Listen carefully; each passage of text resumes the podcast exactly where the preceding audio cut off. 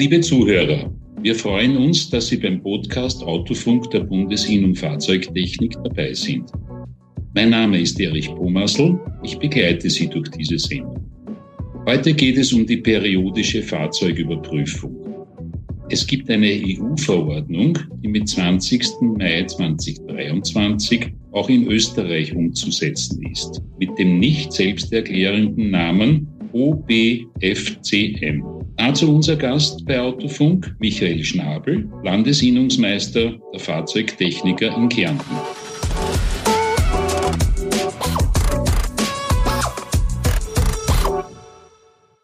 Herr Schnabel, herzlich willkommen. Herr Bommersl, danke für die Einladung. Grüß Gott. Herr Schnabel, gleich einmal die Frage. Was ist OBFCM? Ja, dieses ominöse fünf Buchstaben langes Wort OBFCM, wie Sie es schon angekündigt haben, verbirgt sich der englische Begriff On-Board Fuel Consumption Monitoring. Dabei geht es hauptsächlich kurzum um die tatsächlichen Verbrauchsdaten von Fahrzeugen. Ab dem 20. Mai 2023 wird die Übermittlung der Verbrauchsdaten von Fahrzeugen der Klasse M1 und N1 ab der erstmaligen Zulassungsdatum 1.1.21 im Rahmen von der Paragraph 57a verpflichtend. Das ist der große Bereich dieser UBFCM. Also man könnte ja jetzt einfach sagen, die EU möchte jetzt prüfen, ob die Daten, die von den Fahrzeugherstellern geliefert wurden, in der Praxis auch erreicht werden. Genau, also die EU will aufgrund dieser Verordnung Gesetz äh, die Verbrauchsdaten ab diesem 1.1.21 prüfen, zumindest überwachen und die Verbrauchsdaten übermittelt bekommen. Europaweit natürlich. Okay. Auf welche Herausforderungen müssen sich nun Paragraph 57a Ermächtigte vorbereiten? Ja, die Werkstätte kann sich jetzt schon vorbereiten. Wenn diese Verordnung in Kraft tritt, ist im Vorfeld einige Sachen zum Beachten. Auf jeden Fall wird es so sein, dass wir das übermitteln werden. Äh, so wie es aussieht oder eigentlich schon fixiert ist, wird das OPD-Auslesegerät, egal von welchem Hersteller, von der Begutachtungsstelle einmal wird das OPD-Auslesegerät registriert in der EPV. Es können auch optional auch mehrere andere OPD-Auslesegeräte registriert werden. Die Registrierungsinformation inklusive Gerätekennungen werden über die EPV an die ZPD übermittelt. Somit kann die ZPD die Verbrauchsdaten einem Gutachten und der verantwortlichen Begutachtungsstelle zuordnen. Okay, äh, ich habe die Information, dass die Bundesinnung Fahrzeugtechnik ja hier schon intensive Vorgespräche mit allen Beteiligten geführt hat, um eine kostengünstige und auch vom Ministerium abgesegnete Version oder Variante zu finden. Und äh, so wie ich verstanden habe, ist mit ASA Netman mehr oder weniger eine Software jetzt ausgesucht, die noch einmal gesagt auch vom Ministerium anerkannt wird und die den Vorteil hat, dass diese bei den Geräten, die in den Werkstätten bereits jetzt vorhanden sind, äh, oftmals schon lizenziert ist.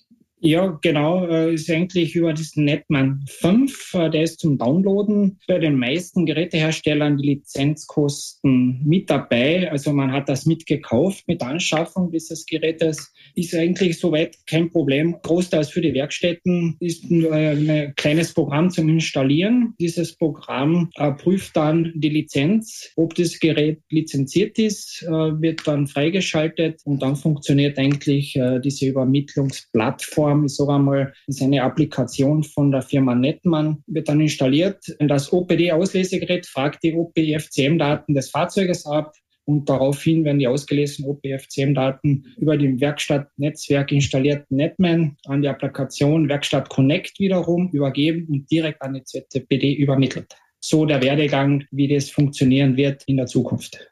Das klingt jetzt, Sie haben jetzt die richtigen Schritte genannt, ja, etwas kompliziert, aber es ist nicht kompliziert. Ja. Es ist eigentlich relativ einfach.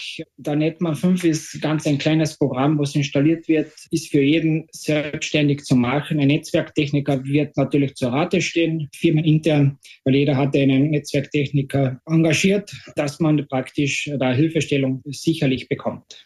Wir haben das in unserer Firma, in meiner Firma so gehandhabt, äh, den Netman 5 habe ich ganz normal downgeloadet, installiert.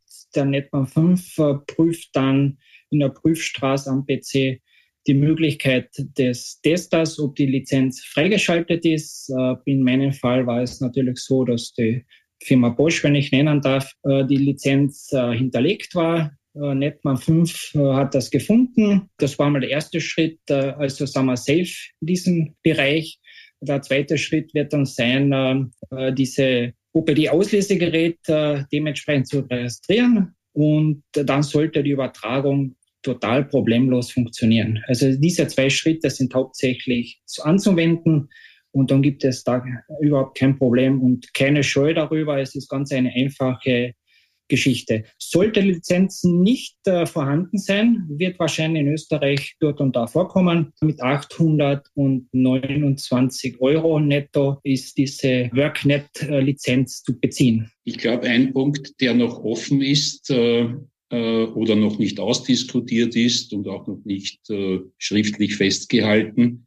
Wenn ein Kunde dann in die Werkstätte kommt zu einer Paragraph 57a Überprüfung, aber sagt, ich möchte nicht, dass meine Daten äh, nach Brüssel geschickt werden. Ja, und die Frage stellt, bekomme ich trotzdem ein Pickel?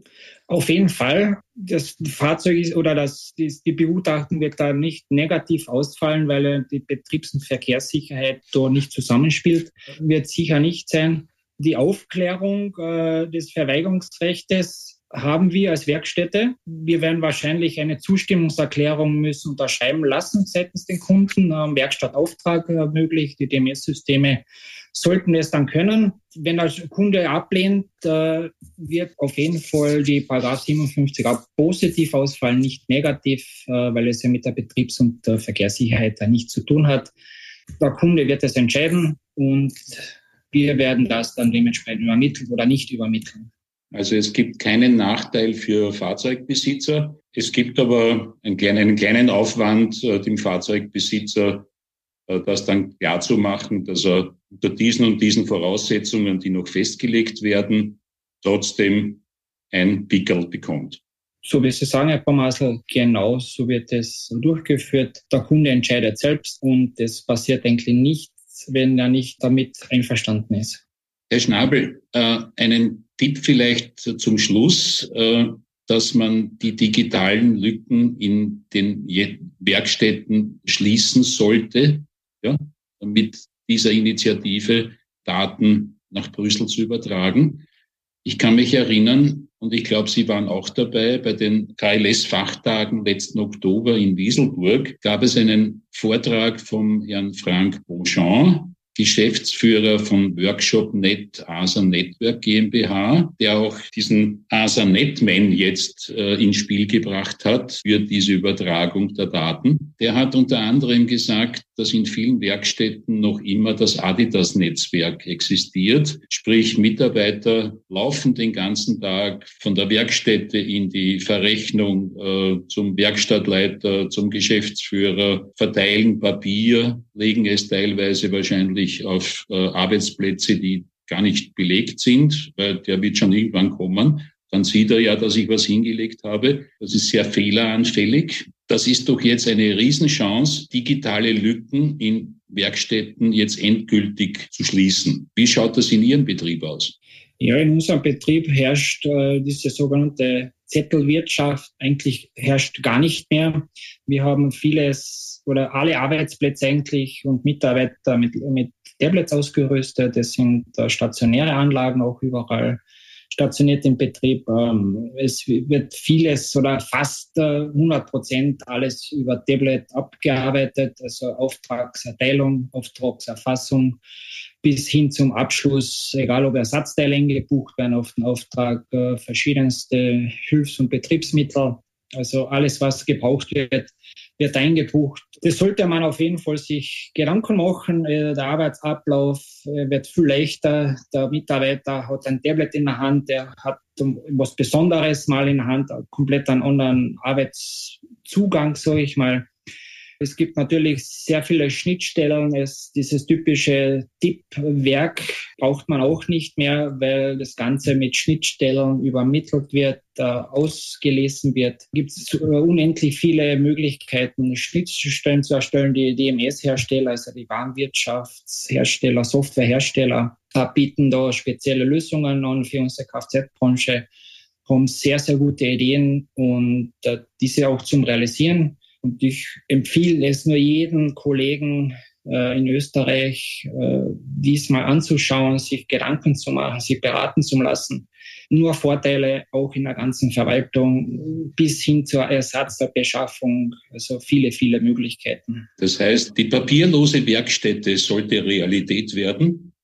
Ja? auf jeden Fall. Äh, das ist die, sicher die Zukunft, wo Papier ist, wo der Mensch schreibt, so wie Sie schon anmoderiert haben, die Frage, es geht ein Schriftstück verloren, es äh, sind sehr fehlanfällige Sachen, das, was man in der Werkstätte nicht braucht, weil ein nicht fakturiertes Ersatzteil nachverrechnen ist natürlich sehr schwierig, wenn es nicht in Vergessenheit gerät dann. Herr Schnabel, herzlichen Dank, dass Sie sich die Zeit für Autofunk genommen haben. Vielen Dank, Herr Pommersl. Danke für die Einladung.